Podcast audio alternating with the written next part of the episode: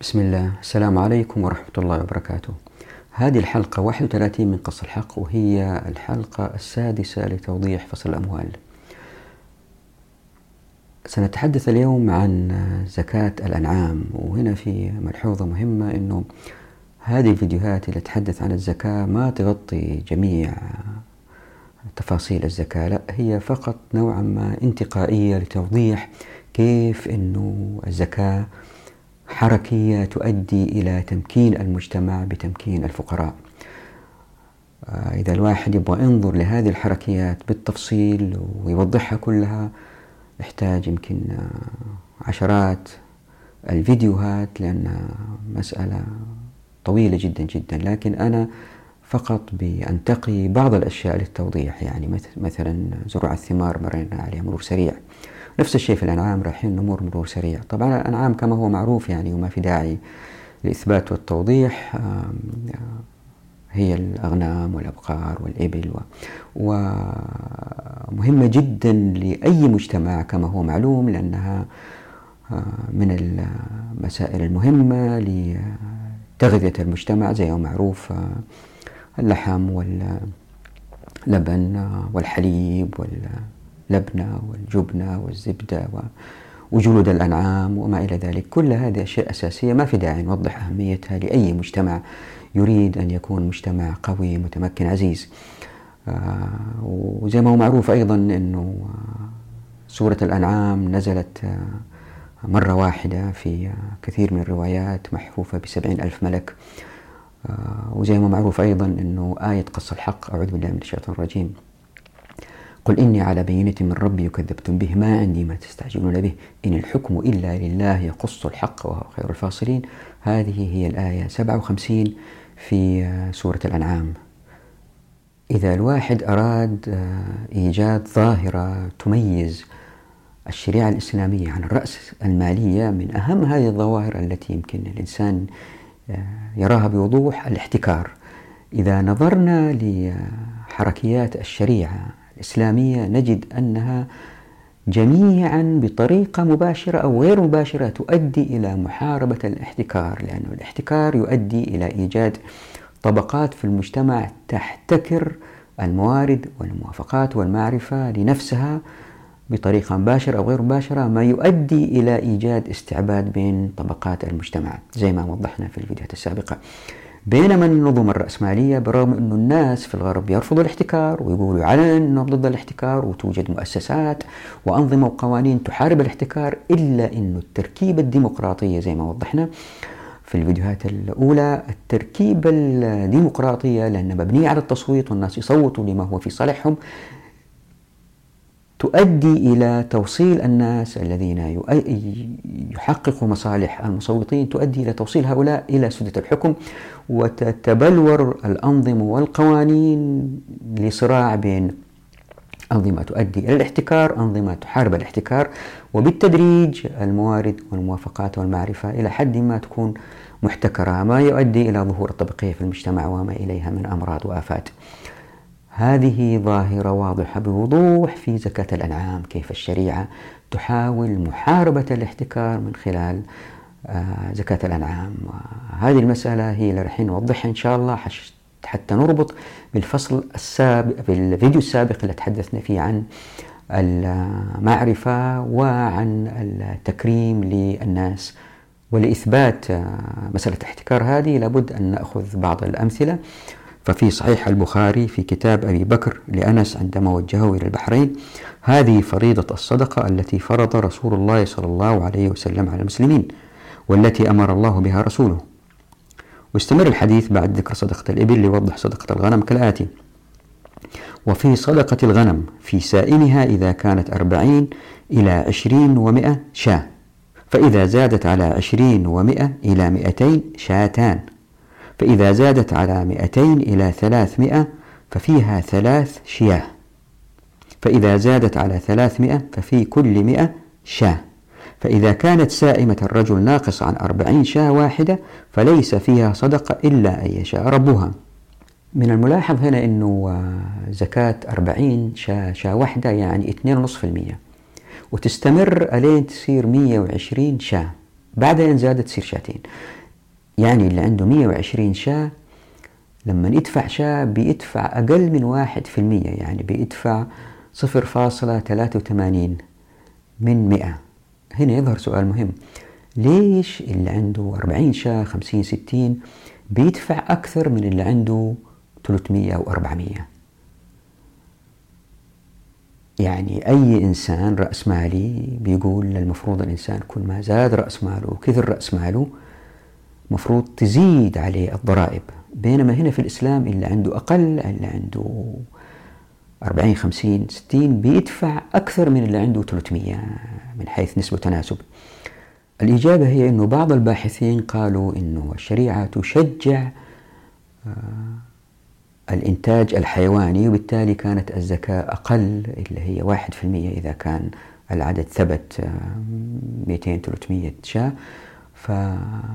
فهذا في تشجيع للمجتمع طبعا هذا الكلام آه، غير مضطرد. ليه؟ لأنه زكاة الإبل والبقر تقريبا تثبت عن 2.5% بعض الباحثين قالوا لا لأنه آه، المؤنة أو النفقة على الغنم إذا كان العدد أقل النفقة أقل بالتالي يجب أن تزيد عليهم الزكاة نوعا ما. وبعض الباحثين قالوا أن المسألة مربوطة بأن الشياه فيها الصغار بعدد أكبر. طبعا للتوضيح في هنا إجابتين إجابة للمؤمنين المسلمين وإجابة للناس اللي ما يؤمنوا أنه الشريعة من عند الله سبحانه وتعالى وأنه هي الطريقة الأسلم للبشرية. الإجابة الأولى هي أنه مع فتح أبواب التمكين ولأنه الناس بأيديهم الموارد والموافقات والمعرفة اللي بيصير أنه نتوقع في المجتمع أن يكون عدد الناس اللي نصابهم أو عدد المواشي عندهم أقل ووصلوا لنصاب يكونوا أكثر في المجتمع. يعني الناس اللي يملكوا 40 شاة فما أكثر هم أكثر في نسبتهم من اللي يملكوا 3 4000 وهذا يؤدي إلى زيادة عدد المزكين. وهذه مهمة ليه؟ لأنه زي ما راح تشوفوا إن شاء الله أنه للإنسان المزكي الحق في دفع الزكاة بنفسه للناس اللي هو يعرفهم من جماعته من حيه من قريته. يعرف أنه هذا فقير فيدفع له الزكاة فيشعر بنوع من المنة لله سبحانه وتعالى اللي أعطاه هذا الخير اللي خلاه يقدر يتمكن من دفع الزكاة. وزي ما أثبتت الأبحاث الأخيرة أنه الناس عندما يعطوا يشعروا بنوع من السعادة ومن الحماس في العطاء أكثر وبيست بالتالي يجدوا في العمل أكثر وبالتالي هو خير لهم لأنهم من خلال هذا العطاء تغيرت نفسياتهم وتهذبت وأصبحوا أفراد منتجين أكثر بهمة أعلى في المجتمع. مسألة أخرى تضاف إلى هذه المسألة هي أنه حتى الشخص إذا كان ما دفع الزكاة بنفسه لقريب أو صديق أو دفعها للعامل الذي يأخذ الزكاة في هذه الحالة آه، عامل الزكاة زي ما رح نشوف إن شاء الله يجب أن يخرج الزكاة للأقرب في الأقرب يعني يعطيها للناس في نفس المنطقة. والشخص المزكي يعرف آه، زكاته راحت لمين في الغالب من الناس لأنه هو ساكن في نفس المنطقة ويعرف الشاي اللي رباها وكبرها وما إلى ذلك.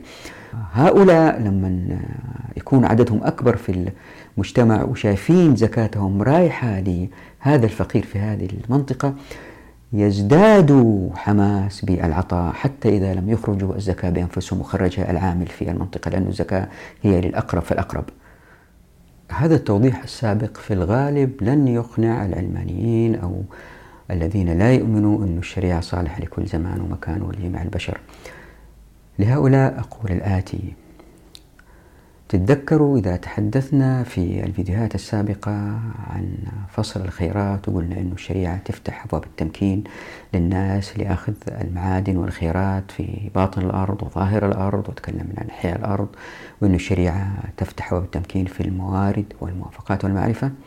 في ظل مجتمع كهذا نسبة الملاك زي ما قلت مرارا وتكرارا وهذا موضوع محوري لكتاب قصة الحق أنه عدد الملاك نسبتهم تكون مرتفعة جدا جدا جدا في المجتمع. فمثلا في نظام رأسمالي قد يصل عدد الملاك لمبانيهم لأعمالهم يصل إلى حوالي خلينا نقول 50 60% في أبحاث تقول في بعض الأحيان تصل إلى 70% مع نوع مع من من الاحتكار للطائفة الأخرى التي لا تملك. هذه 70% هي لملاك المساكن في بعض الضواحي أو النواحي التي هي ليست في العواصم أو المدن الكبرى وإن طبقت المجتمعات الاشتراكية تنزل النسبة جدا تدنى جدا زي ما راح نوضح إن شاء الله في فصول قادمة المكوس و قذف الغيب كيف إنه المجتمعات تدهور جدا بالاشتراكية وهذا هذا شيء معروف بس راح نشوف المفاصل اللي أدت إلى هذا. إن طبقنا الشريعة كما هي نسبة الملاك ترتفع تقريبا إلى مئة في المئة. الآن في وضع كهذا الذي يحدث الآتي للمقارنة. إذا كان في في المجتمع بليون شاة في نظام رأسمالي لنقول مثلا آه، عدد الذين يمتلكون هذه البليون شاة بليون وليس مليون خلينا نقول كانوا ألف. يكون نصيب الفرد مليون شاة. لكن إن طبقنا الشريعة مثلا وكان عدد الملاك مرتفع وكان آه، مليون إنسان نصيب الفرد يكون ألف شاة. وإذا كانوا عشرة ملايين شخص. يكون نصيب الفرد مئة شاة. يعني إن طبقنا الشريعة نسبة الملاك تكون مرتفعة جدا وأكثر الناس يملكوا بالتأكيد فوق الأربعين لكن لن يصلوا إلى الآلاف. هذا يؤدي إلى زيادة نسبة المزكين. وإن أخذ من كل واحد شاة مثلا عنده 200 300 شاة واحد في المية إن أخذ من كل واحد واحد في المية وعاء الزكاة سيكون كبير جدا جدا جدا. ليه؟ لأنه عدد المزكين كبير جدا جدا جدا. ويمكن يجي واحد يقول هذه النسبة غير عادلة لأنه آه الأثرياء بيدفعوا زكاة أقل اللي عندهم أربعة خمسة آلاف شاة. الإجابة هي أنه آه الحكم كان من خلال منظور رأسمالي للمسألة لأنه إن طبقنا الشريعة وكانت آه نسبة الملاك مرتفعة عدد الأثرياء لن يكون كبير جدا ولن تكون رؤوس أموالهم كبيرة جدا جدا. طبعا في توضيح يأتي عن عبد الرحمن بن عوف عن عثمان بن عفان. سيأتي إن شاء الله في في في في فصول قادمة في حلقات قادمة.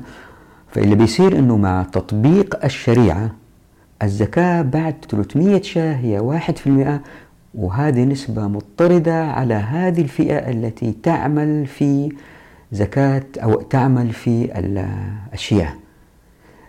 زي ما رح نشوف إن شاء الله في فصول قادمة لأنه المجتمع يتكون من ما أقول طبقات فوق بعض لا جماعات تشتغل في مسارات منفصلة ناس يشتغلوا في صناعة الجلود ناس يشتغلوا في صناعة الطائرات ناس يشتغلوا في زراعة النخيل وما إلى ذلك. جماعات مختلفة كل جماعة لها ظروفها المختلفة. فاللي بيصير لأنه في حرية تنقل بين المهن أسعار منتجات هذه الجماعات آه، تزيد وتنقص بناء على العرض والطلب. فبالتالي أمام الإنسان فرصة كبيرة أنه ينتقل إذا كان آه، العمل في أشياء ليس مربح ينتقل إلى مجال آخر. فننظر إلى كل مجموعة لوحدها. فهنا الآن زكاة أشياء ثابتة بعد 300 تقريبا آه، وهذا عدل واضح للجميع في هذه الجماعة.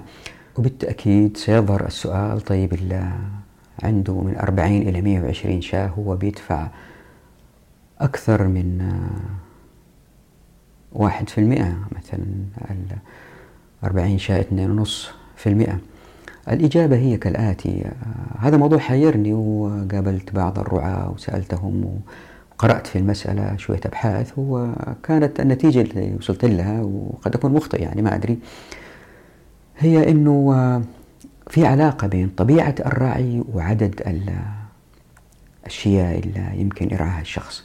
في العادة الشخص إذا كان عنده ثلاثة كلاب وحمار يقدر بكل بساطة إذا عنده خبرة يهتم بألف شاة. لأنه زي ما هو معروف أنه حسب ما فهمت يعني أنه الشياه تتبع الحمار إذا شافته والكلاب إذا كان آه، غنم شاة خرجت من القطيع بيرجعها الكلب مرة ثانية. والصغار آه، تتبع الأم.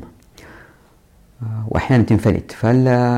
فراعي واحد إذا كانت عنده خبرة يستطيع أن يرعى ألف. وبعضهم إذا ما عندهم خبرة حتى لو كانت الأرض سهلية ما يقدر يرعى 200 غنمة. فالمسألة مربوطة بمقدرة الإنسان أنه يرعى السائمة التي تسوم الأغنام التي تمشي في المراعي.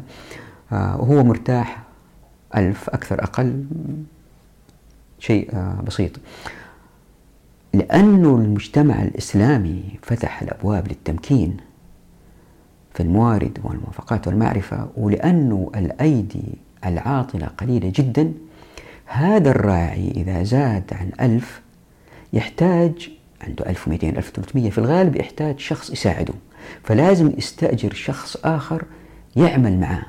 ولأنه الأيدي العاطلة قليلة في المجتمع أجر الأيدي العاملة يكون نوعا ما مرتفع. بالتالي لما ترتفع الشيء عنده إلى 2000 3000 يحتاج اثنين ثلاثة يشتغلوا معاه. إذا 2000 يحتاج اثنين إذا ثلاثة 3000 يحتاج ثلاثة يشتغلوا معاه. التكلفة بتزيد عليه.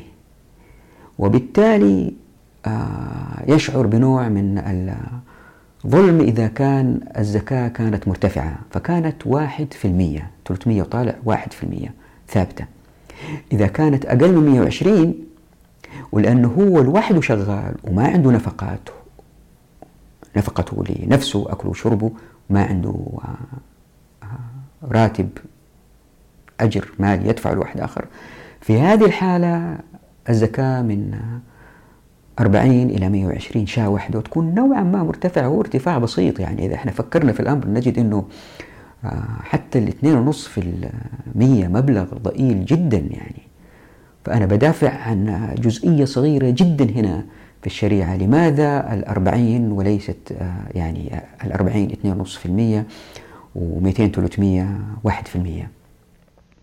وزي ما هو معروف أن زكاة البقر والإبل ثابتة تقريبا اثنين ونص في المية فمثلا زكاة خمسة من الإبل شاة عشرة من الإبل شاتين خمسة عشر من الإبل ثلاث شياب آه فزكاة الأغنام واحد في المية يعني أقل من نصف زكاة البقر والإبل. في حكمة والله أعلم تتجسد أنه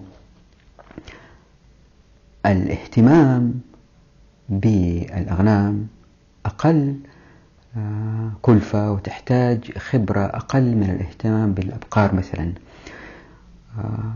بالإضافة إلى أنها تتوالد أكثر. فبالتالي فيها جذب لعدد أكبر من الناس للعمل في آه، الاستثمار في الشياء الأغنام الماعز. فلأنه آه، كل ما يظهر فقير في المجتمع وإذا أخذ الزكاة كأعيان من الشياء فأخذ شاء واحد مثلا يعطي قريب له شاتين ثلاثة كزكاة يبدأ هذا الفقير حياته لا سيما أنه الأراضي زي ما شفنا في الحلقات الماضية ليست حكر لقبيلة معينة أو للسلطة. الأرض أرض أرض الله والعباد عباد الله والأرض لمن أحياها. نفس الشيء في الرعي للناس أنهم يرعوا في الأراضي اللي هي خلقها الله سبحانه وتعالى ما خلقها الناس. ففتح أبواب التمكين هنا في الموارد والموافقات وما يحتاج موافقة أحد للبدء في العمل في الرعي ولا يحتاج معرفة كبيرة. ينجذب إليها الناس اللي هم بالفعل عاطلين جدا جدا وما عندهم إمكانيات. هذولي آه، لما يزداد عددهم هي تكون مرحلة انتقالية لهم. قد لا يستمروا في هذا العمل لفترة طويلة. إذا استمروا يمكن تكبر آه، تجارتهم يعني عدد أغنامهم يكبر يصل إلى آلاف. فإن لم يخرجوا من هذه المهنة وصلت الآلاف هو خير الأمة. وإذا خرجوا منها لأنهم تمكنوا ماليا ببيع مثلا ما ما حب الرعي بعد ما يملك 200 300 شاة يخرج من هذه المهنة إلى مهنة أخرى يكون عنده رأس مال كون حاله فإلا بيصير لأنه عملية التخفيف هذه بتجذب الناس أكثر بالإضافة إلى أنه عالمنا الإسلامي يستهلك اللحوم بكثرة. لحوم الأغنام بكثرة مقارنة بلحوم آه، الأبقار مثلا. آه، طبعا هذا لا يعني أنه وهذه آه، بحاجة إلى بحث. أنا ما بحثت فيها أنه المجتمعات الغربية غلطانة أنها تعتمد على الأبقار في اللحوم والحليب. لا المسألة يبغى لها تفصيل يبغى لها بحث. لكن في عالمنا الإسلامي المحبذ هو لحوم الخرفان زي ما هو معروف. وما نعرف صحيا هذه أيضا تحتاج بحث أيهما أفضل لصحة الإنسان من حيث شحوم كثرتها قلتها. أنا ما أناقش في هذه القضية لكن اللي بحاول أثبته لأنه الاهتمام بالأشياء تحتاج مهارة أقل ولأنها فيها فتح لأبواب التمكين. الناس بينطلقوا في هذا المجال لذلك كانت الزكاة عليها مخففة أكثر لسحب الناس أكثر. هنا تسأل هنا تظهر مسألة وهي أنه طيب ماذا عن اللي هم أقل من 120 يعني اللي عنده 50 60 شاة ليش بيدفع آه، شاة؟ اللي هي 2.5% طبعا 2.5% هي عين العدل إذا قارناه قارناها بزكاة الأبقار والإبل. أقول الآتي زي ما رح إن شاء الله نوضح أنه الشريعة زي ما نشوف راح نشوف في فصل الفصل الوصل تحاول أن تفصل بين الناس حتى ما يصير في احتكاك. فإن قالت إنه والله زكاة خمسين أو ستين أو سبعين من الإبل هي شاة وربع شاة ونصف كيف يخرج الإنسان؟ أما إنه يخرجها أثمان شاة زائد ثمن أو إنه يخرجها إنه مجموعة آه، أفراد اشتركوا في شاة واحدة.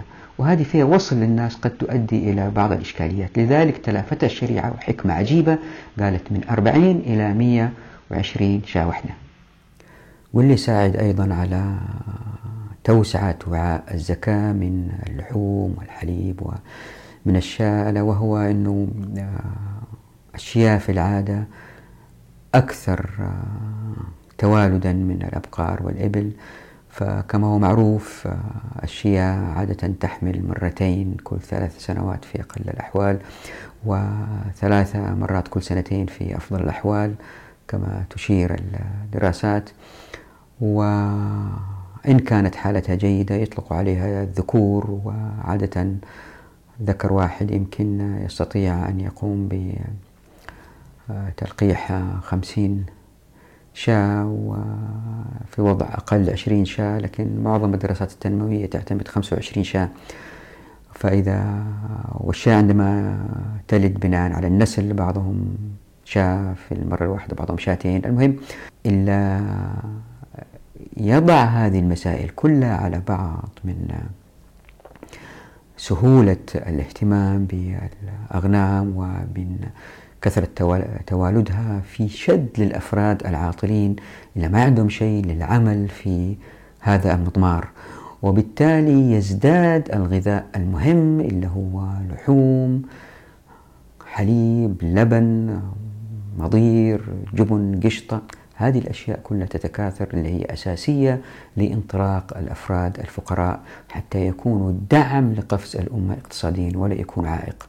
بالإضافة إلى أنه آه، النماء شرط من شروط الزكاة وقالوا الفقهاء باستثناء مالك والليث أنه آه، الأنعام يجب أن تكون سائمة يعني ترعى في أرض الله وليست معلوفة يعني ما نجيب لها العلف وهي في مكان واحد وهذا يكلف كثير. فالإمام مالك والليث قالوا سواء كانت سائمة أو معلوفة تجب فيها زكاة بينما باقي الفقهاء الجمهور قالوا لا من شروط الزكاة النماء والنماء لا يكون إلا إذا كانت في معظم أوقات السنة الأنعام سائمة. يعني واضح جدا من اللي سبق أنه الزكاة اللي هي من 2.5% إلى أقل من 1% اللي هي 0.83 تعتبر قليلة جدا بالذات إذا قارناها بالضرائب الموجودة في أيامنا الحالية في الدول الرأسمالية. ومن الملاحظ أيضا أنه زكاة الأنعام سواء كانت 2.5% كالبقر والإبل أو أقل كالشياه هي أقل بكثير من زكاة الزروع والثمار اللي هي عشر أو نصف العشر يعني 10% أو 5% فقد يستنتج باحث سطحي ويقول أنه طيب بالطريقة هذه الشريعة تسحب الناس للعمل في الرعي أكثر منها في الزراعة لأنه زكاتها أقل. زي ما هو معروف في المجتمعات أنها بدأت من حياة كهوف إلى حياة رعوية ثم حياة آه، زراعية ثم إلى التصنيع ثم إلى الجيل الآن اللي هو المعلوماتي فالمجتمعات ترتقي فيمكن واحد يقول لا الشريعة لما بتخفف زكاة الأنعام مقارنة بالثمار هي بتحاول تعمل العكس. الجواب هو الآتي أنه لأن العمل في الرعي نوعا ما منفر لأنه في احتكاك بالأنعام وفي الروث و وما إلى ذلك يعني ليست كشخص يعمل في مكتب شغال على كمبيوتر وبيروح كافيه بيشرب كابتشينو بي طبعا في فرق شديد في في الحالتين. فالعمل الرعوي نوعا ما منفر. فكانت زكاته أقل لجذب الناس لأنه المجتمعات لما تتطور وتنمو ويبتعدوا الناس عن العمل في في الحياة الرعوية اللي بيصير إنه الشركات الكبرى اللي هي تنتج اللحوم ومن الأبقار في المزارع الكبيرة تصير المسألة احتكارية. اللي يتضرر هنا الفقراء اللي ما يقدروا يبدأوا من الصفر. فالشريعة وضعت الزكاة بهذه الطريقة المنخفضة على الأنعام حتى تكون عملية عكسية جاذبة إن تطورت المجتمعات وذهبت إلى التطور الكبير في الصناعة والتقنية.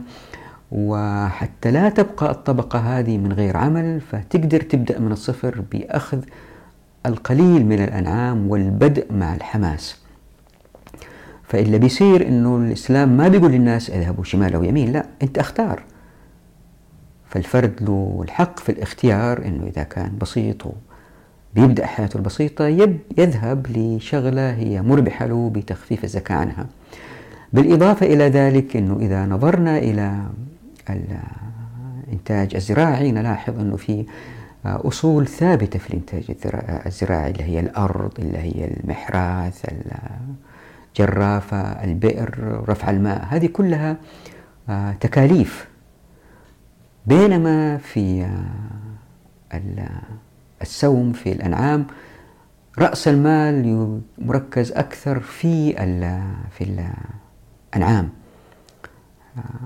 في عدد الأنعام هو رأس المال بدرجة قصوى. وهذا يزيد من جذب المستثمرين للعمل في الحياة الرعوية اللي هي قد تكون منفرة. فنحتاج ميزان في المجتمع حتى يسحب الناس مع تقدم المجتمع لسحبهم للرعي. بس ما ننسى كمان أيضا أنه مع تقدم المجتمعات أنه عملية الرعي أيضا تتقدم وما تصبح منفرة تظهر أدوات جديدة معدات جديدة لتسهيل عملية الرعاة. يمكن راعي يرعى ب remote control من بعيد جالس في غرفة وعنده شوية كلاب ويوجههم من بعيد. يعني هذه هذه ممكن تقد في المستقبل. مع ذلك هي ليست في مستوى رغم أنها تقدمت وتطورت ليست كشخص يعمل في مصنع لتصميم سيارة مرسيدس مثلا فجالس في بيئة ولا جوجل الآن بتكون بيئة حلوة جاذبة للناس حتى يعملوا براحة وباسترخاء حتى يبدعوا في إيجاد أفكار جديدة. شتان بين الاثنين مهما تطورت التقنية والمعرفة. وطبعا ما ننسى عندما نقارن بين زكاة الزروع والأنعام أنه في الزروع في أصول ثابتة مثل الأرض التي لها قيمة إذا كانت في موقع استراتيجي بالذات مثل حفر الآبار مثل.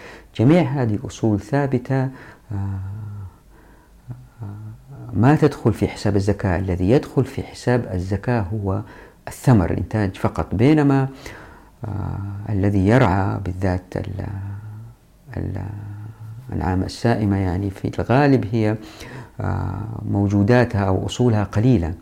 مقارنة بالزروع فالشخص بيخرج الزكاة على الموجود من الشياء أو البقر أو الإبل فبيخرج الزكاة بتخرج الواحد في المية من رأس المال كله تقريبا بينما هناك ما بتخرج في الزروع من رأس المال كله. آه، طبعا اللي يساعد أكثر كمان على انتشار الأنعام في المجتمع لأن خير كثير هو مثلا الأنعام المعدة للاستخدام اليومي وليست للتكاثر للبيع مثل الأنعام التي تستخرج التي تستخدم في استخراج المياه التي تستخدم في النقل تسمى العاملة. هذه ما عليها زكاة لقول الرسول صلى الله عليه وسلم وليس في العوامل شيء. وهناك حديث آخر آه، أنه صلى الله عليه وسلم قال ليس في البقر العوامل صدقة. وبالنسبة للأغنام فالذي يتخذ منها في البيوت بالأمصار والقرى وتكون ألبانها لقوت الناس وطعامهم وليست لتجارة ولا سائمة وهي التي تسمى الربائب فلا زكاة فيها. يعني واحد عنده 30 40 50 في بيته ما ما يدفع عليك عليها الزكاة حتى لو تعدى النصاب. آه، ففي الأموال عن مجاهد في الرجل تكون له أربعون شاة حلوبا في المصر. قال ليس عليها صدقة. يعني هي هي ليست معدة للبيع. وفي تفاصيل هنا وضعتها تحت الأحرف هذه آه، لام وميم. اللي حاب يقول في الشاشة يقرأها. كما أن الأنعام الأخرى غير الغنم والبقر والإبل ما عليها زكاة مثل بقر الحمار الوحشي مثل الخيول. هذه ما عليها زكاة وهذا تخفيف كثير الأمة ففي المجموع وأما الخيل والبغال والحمير والمتولد بين الغنم والظباء فلا زكاة فيها. كلها عندنا بلا خلاف وسواء كانت الخيل إناثا أو ذكورا أو ذكورا أو إناثا. وسواء في المتولدين كان الإناث ضباء أو غنما فلا زكاة في الجميع مطلقة وهذا إن لم تكن للتجارة. فإن كانت لها وجبت فيها الزكاة. شايفين كيف التخفيف على المسلمين حتى ينطلقوا في العمل؟ طبعا الكل الآن في ذهنه سؤال طيب الدولة من أين تأتي بالأموال للقيام بمهامها؟ هذه وضحناها في الفصول في الحلقات الأولى. ما في داعي للتكرار اللي حب لازم يرجع للحلقات الأولى.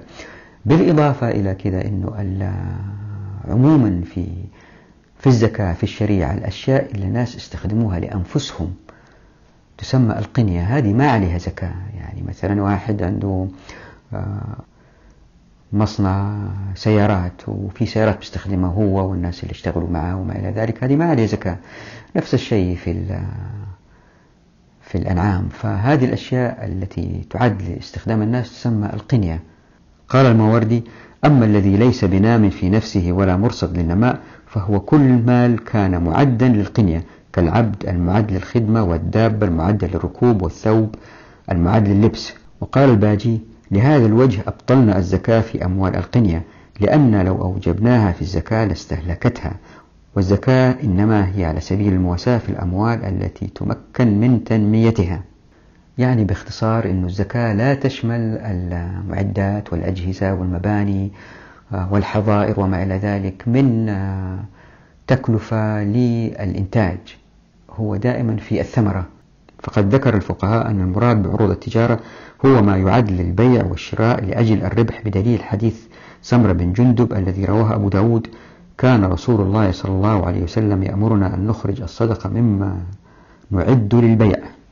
ولهذا قال الفقهاء لا تقوم الأواني التي توضع فيها سلع التجارة ولا الأقفاص والموازين ولا الآلات كالمنوال والمنشار والقدوم والمحراث ولا دولاب العمل اللازم للتجارة لبقاء عينها فأشبهت عروض القنية. يعني الاستنتاج المباشر من هذا أنه القنية تعني أنه الناس إذا كان استثمروا في المعدات والأجهزة اللي تساعدهم في الإنتاج أكثر هم بالتالي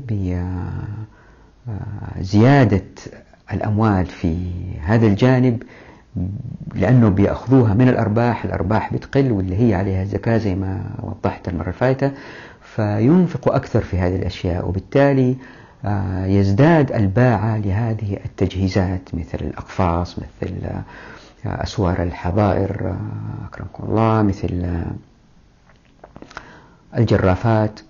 جميع هذه المعدات لأنها بتنباع أكثر الناس بيستهلكوا فيها أكثر. اللي بيصير أنه هذه المعدات زي ما راح نشوف إن شاء الله في فصل قادم تبدأ أو تكون كماليات ثم تصير حاجيات ثم تصير ضروريات. وأفضل مثال على كده الجوال الذي أول ما ظهر كان من الكماليات ثم انتقل صار من حاجيات الآن هو من الضروريات. نفس الشيء يمكن يأتي شخص ويبتكر طريقة لعمل الحظائر لحفظ الأنعام ليلا آه، بطريقة أنها تتحرك على الأرض تكبر تصغر آه، ب remote control من بعيد آه، أو تحيط بالأنعام وهي في مكانها. فهذه تقنية قد تظهر في البداية وتكون من الكماليات. ثم يرى الناس أنها شغالة بطريقة أفضل تصير من الحاجيات بعدين تصير من الضروريات لأنها بتوفر أيدي عاملة كثيرة. فهذا الإنفاق كله من القنية.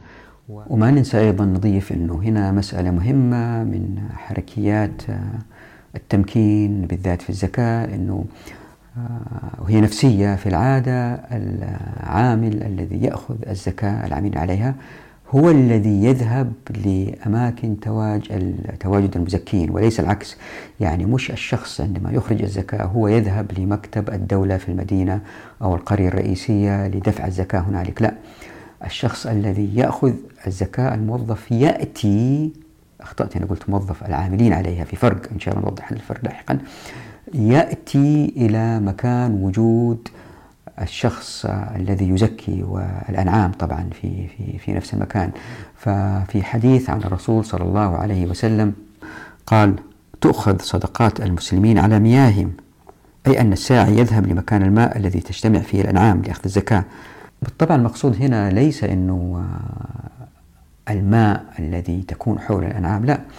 أنه المنطقة اللي فيها الأنعام سواء كانت الأنعام هذه تأكل في منطقة قريبة من المياه الآبار أو لا بعيد عنها. سيان. النقطة أنه زي ما قال الفقهاء العامل على الزكاة يذهب إلى مكان وجود الأنعام والمالك الأنعام. واللي يأكد هذا الحديث لا جلب ولا جنب ولا تؤخذ صدقاتهم إلا في ديارهم. قال الشوكاني موضحا معنى لا جلب أن تصدق الماشية في موضعها ولا تجلب إلى المصدق. ومعنى لا جنب أن يكون المصدق بأقصى مواضع أصحاب الصدقة.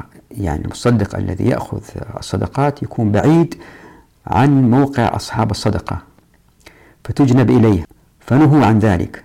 وقد علق الشوكاني موضحا والحديث يدل على أن المصدق هو الذي يأتي للصدقات ويأخذها على مياه أهلها لأن ذلك أسهل لهم. والملاحظ من الفرق بين حالتين نفسيا أن الشخص عندما يذهب لدفع الزكاة في الدوائر الحكومية هو مضطر لأنه في إجراءات معينة أو حقوق معينة ما يقدر يحصل عليها إلا إذا كان أقنع الدولة أنه دفع الزكاة وهذه طلب شوية إجراءات ورقية فيضطر للذهاب إلى الدوائر الحكومية وبالتالي هناك هو قد يكون مستصغر أمام الموظفين اللي جالسين في مكاتب فخمة فارهة وإذا ما ناسبهم الحال يعقدوا له المسألة وإذا ما ناسبوا الحال يطلع لرئيس الدائرة اللي يمكن يحتقروا أكثر ويتعبوا أكثر. وهذه فيها مشقة على الناس وتخليهم يمكن ينفروا من العمل في في الزكاة في ال في ال في, ال في الرعي لكن الشريعة زي ما شفنا ورايحين نشوف شفنا في الثمار ورايحين نشوف أيضا في عروض التجارة أنه دائما الذين يأخذوا الزكاة يأتوا للناس حيث موضع الزكاة فإلا بيصير أنه الإنسان في مكانه هو قوي وبالذات هو لما يكون مع جماعته أفراد قبيلته جيرانه في المنطقة اللي هو ساكن فيها مقارنة بالشخص هذا اللي بيجي مع واحد اثنين زي ما بينت في الحلقة الماضية أيضا وضعه أصعب نوعا ما فاضطر للقبول باللي يأخذه من الناس اللي أعطوه وما يقدر يقول لا أنت عندك شياه أكثر. ويمكن يناقشه بلطف لكن ما يقدر يصر ليه؟ لأنه إذا رفض المزكي أن يدفع الزكاة فهو الأحق لأنه الزكاة عبادة زي ما بينا في الحلقة الماضية. فدائما الشريعة تقف مع المزكي آه، وتكرمه. لكن يمكن واحد هنا يقول طيب ألا تخفف هذه الحركيات من خلال الحقوق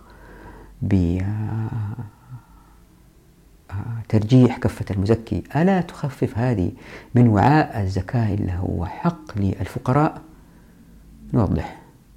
لعل أهم مقومين لأي مجتمع في الحياة هو الغذاء والأمن.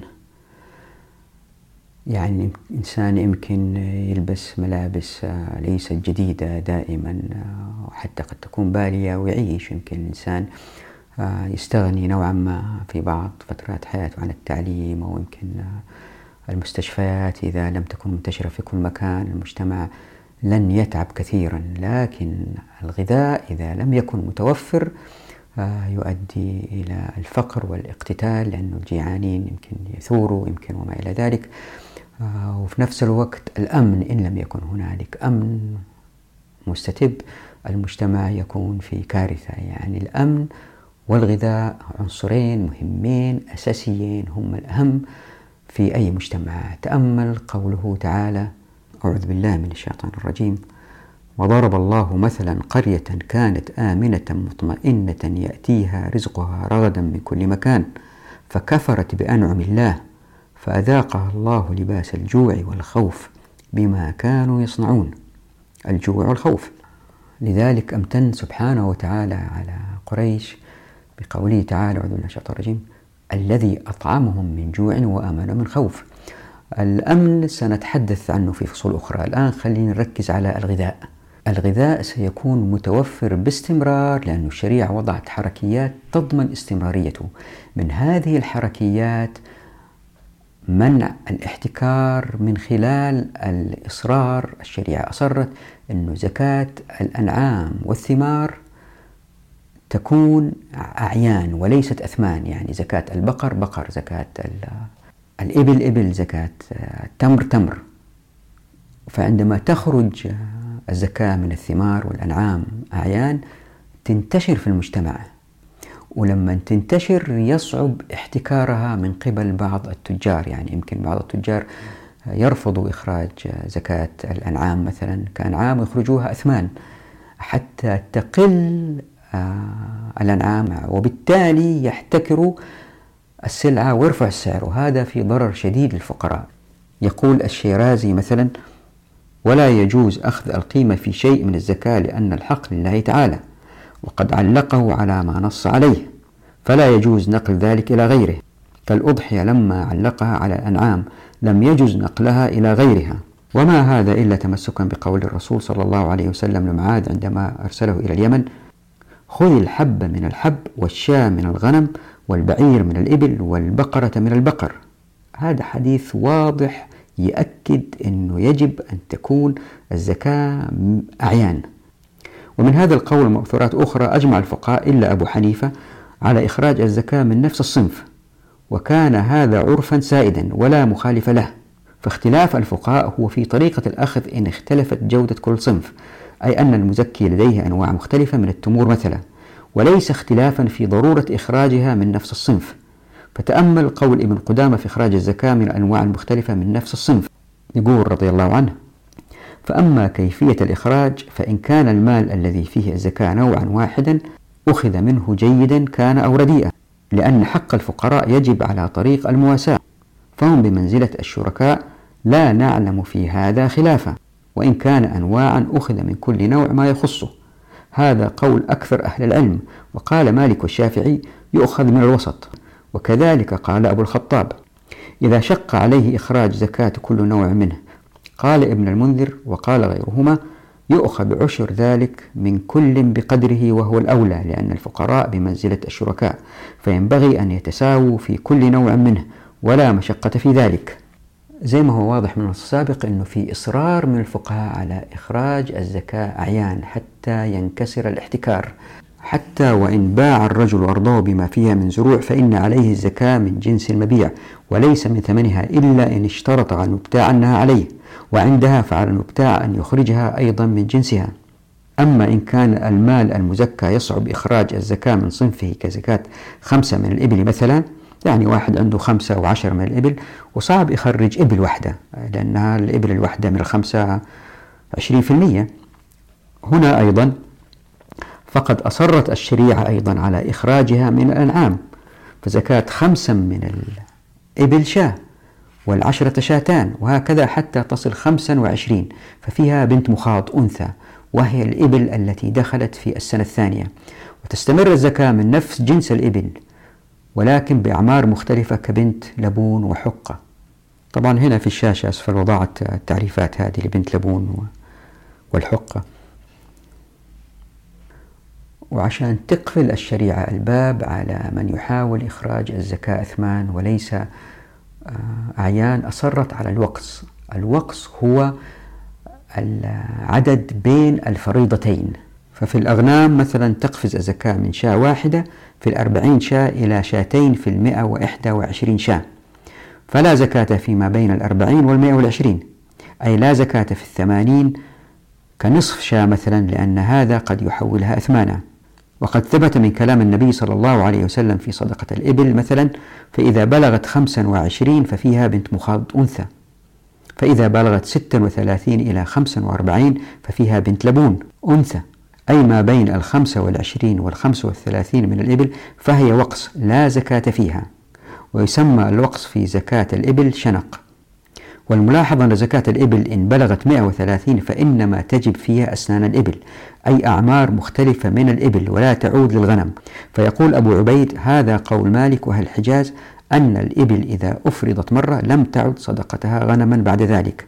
ففي الأموال من حديث حبيب أن الزيادة على عشرين ومئة لا شيء فيها حتى تبلغ ثلاثين ومئة ثم يكون فيها حينئذ بنتا لبون وحقة. فهذا هو القول المعمول به أن الزيادة على عشرين ومئة إلى ثلاثين ومئة شنق كسائر الأشناق التي لا يحتسب فيها وهي الأوقاص في البقر وذلك ما بين الفريضتين.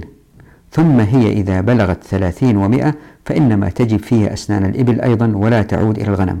وفي هذا منع لمن يحاول إخراج الغنم زكاة لجنس الإبل حتى ترتفع أسعار الإبل احتكارا. يعني واحد عنده كثير من الإبل ما يخرج الإبل كزكاة يخرج مكانها أغنام. لا يمنع من ذلك. ليه؟ حتى تكثر الإبل في الأسواق عندما يأخذوها الفقراء اللي يمكن يبيعوها. لاحظوا برغم أن الشنق يقفز من ثلاثين ومئة إلى أربعين ومئة من الإبل يعني عشرة من الإبل دون زكاة.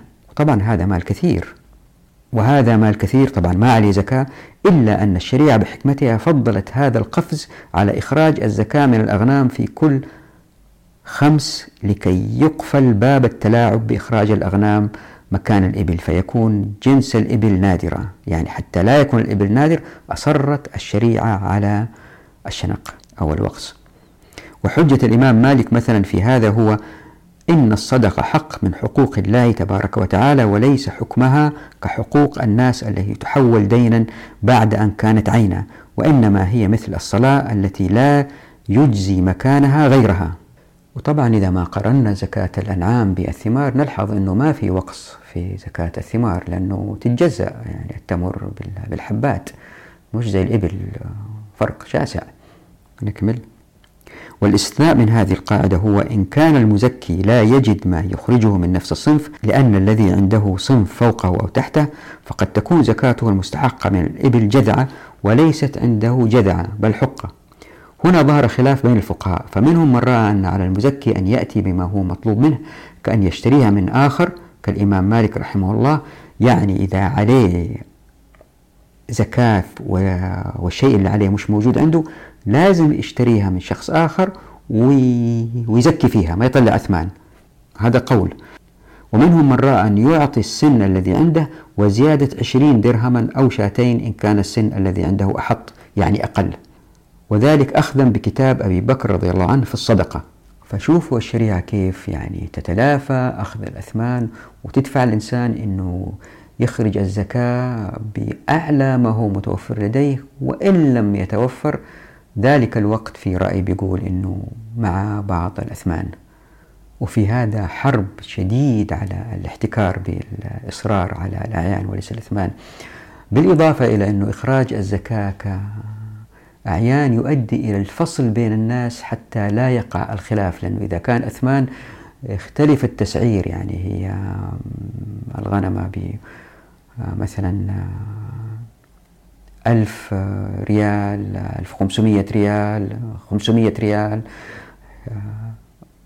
يؤدي إلى الخلاف. قال الخطابي يشبه أن يكون الشارع جعل الشاتين أو العشرين درهما تقديرا في الجبران لئلا يكل الأمر إلى اجتهاد الساعي لأنه يأخذها على المياه لا حاكم ولا مقاوم غالبا.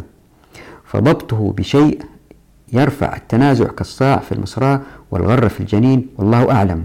يعني لأنه الساعي اللي بيأخذ الزكاة ما معاه ناس موظفين إضافيين أقصد عمال إضافيين ويصير تقدير جيد وحتى ما يصير في خلاف لأن المسألة مالية لا هي شاء أو بنت مخاض أو بنت لبون واضحة عين يعني واضحة. وزي ما وضحت في فيديو سابق بعض الفقهاء تنازلوا ويأتي تفصيل هذا في فصل ابن السبيل إن شاء الله. بعض الفقهاء تنازلوا وقالوا مثل القرضاوي قالوا معليش نخرج الأيام هذه أثمان؟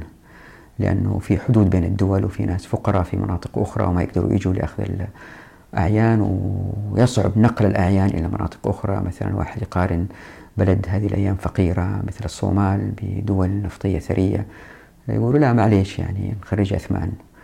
والشريعة لا تقول لا الناس اللي في الصومال لهم الحق أن يأتوا إلى الدول الثرية ويعملوا فيها بازداد الثراء. هذه نفصلها إن شاء الله آه، حركيات مهمة حلوة نفصلها في فصل ابن السبيل. وحتى تمحق الشريعة الاحتكار منعت الشخص الذي يتصدق بأن يشتري الأعيان الذي يتصدق بها. يمكن واحد آه، زكاته خمسة من الإبل فيروح ينزلها السوق ويرجع يشتريها تاني. حتى جنس الإبل اللي عنده آه، آه، يكون نادر ويخف في المجتمع وبالتالي في ضرر على الحركة الاقتصادية زي ما راح نوضح إن شاء الله كيف تشتغل المسائل الاقتصادية. فالشريعة منعت الشخص أنه يعيد يشتري الأشياء اللي تصدق فيها. ففي صحيح البخاري أن رسول الله صلى الله عليه وسلم نهى عن شراء الرجل لصدقته فعندما سأله عمر رضي الله عنه عن شراء فرس كان قد صدق به فوجده يباع. قال له صلوات ربي وسلامه عليه لا تشتره ولا تعد في صدقتك وأن أعطاكه بدرهم فإن العائد في صدقته كالعائد في قيئه. قال ابن بطال كره أكثر أهل العلم شراء الرجل صدقته لحديث عمر هذا. وقال الشوكاني في تفسير قوله صلى الله عليه وسلم كالعائد في قيئه استدل به على تحريم ذلك لأن القيء حرام.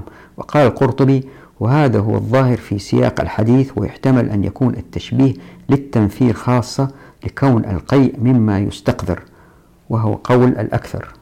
طبعا هذا النهي لا يعني أن الناس ما يبيعوا الأعيان التي أخرجت كصدقات كزكاة لا. يعني واحد فقير أخذ شاة شاتين ثلاثة له الحق أنه يبيعها للآخرين والآخرين يشتروها لكن مش الشخص الذي تصدق بها. لأنه الناس يحتاجوا الأموال الفقراء يمكن لشراء أثاث لشراء معدات لبدء حياتهم العملية. وقد قال البخاري في صحيحه ولا بأس أن يشتري صدقة غيره لأن النبي صلى الله عليه وسلم إنما نهى المتصدق خاصة عن الشراء ولم ينهى غيره. وفي الشرح يقول الحافظ ابن حجر ولو كان المراد تعميم المنع لقال لا تشتروا الصدقة مثلا. وبكذا تكون في دائرة اقتصادية في أولها الشخص المتصدق. ويجب أن لا ننسى دائما أنه آه، الزكاة منخفضة بهذا الشكل هي العشر أو نصفه في الثمار أو الربع آه، في ربع العشر أقصد في الأنعام هي منخفضة جدا في مجتمع الفقراء في قلة في العدد لأنه نسبة الفقراء قليلين جدا لأنه أبواب التمكين مفتوحة في الموارد والموافقات والمعرفة. ويمكن نضيف أيضا حركية أخرى تؤدي إلى المزيد من التمكين الفقراء ألا وهي أنه الزكاة عندما تخرج من الأنعام تخرج من الإناث يعني الشخص مطالب أنه يخرجها أنثى. فزكاة الإبل من بنت المخاض وبنت اللبون والحقة والجذعة ولا يجوز إخراج الذكر كابن المخاض وابن اللبون إلا إن صرح الحديث بجواز أخذ ابن اللبون مكان بنت المخاض لاعتبار فارق السن مقابل الأنوثة. وهذا مذهب الجمهور إلا الحنفية الذين قالوا بجواز الذكور لأن مذهبهم قال بصحة إخراج القيمة من كل أنواع الزكاة. وبالنسبة لزكاة البقر فقد ذهب الجمهور على منع إخراج الذكور في زكاة الأربعين من البقر إلا الحنفية. وبالنسبة للأغنام فقد ذهب الحنابلة لعدم جواز إخراج الذكور كزكاة إن كان في النصاب إناثا. وطبعا لأن الإناث هي التي تلد هي من الأصول المنتجة. فمثلا في واحد أراد ذبح فقال له الرسول صلى الله عليه وسلم إياك والحلوب. وأخيرا إذا في استنتاج واحد من زكاة الأنعام رغم أنها أقل هي ليست نقصان من وعاء الزكاة إلا هو حق الفقراء. لا هو يؤدي للمزيد من التمكين لأنه الشريعة جذت آه، مسألة الاحتكار. وهذه مسألة جدا مهمة. ليه؟ لأنه لما تكثر الأعيان من نفس الصنف يستحيل احتكارها ولأن الفقراء أقل في عددهم لأن أبواب التمكين مفتوحة في الموارد والموافقات والمعرفة. فبالتالي المجتمع ينطلق من غير إضرار المنتجين. وزي ما تتأكدوا إن شاء الله أيضا في الحلقتين القادمتين في الحديث عن عروض التجارة وعن زكاة المعادن والركاز وما إلى ذلك. وزي ما سنتحدث إن شاء الله عن من يفرق الزكاة ستتأكدوا من أن الشريعة تؤدي إلى جعل الزكاة أداة للتمكين دون الإضرار بالمنتجين. وهذه مسألة مهمة دون الإضرار بالمنتجين. يجب أن نقف هنا نراكم على خير وفي أمان الله ودعواتكم.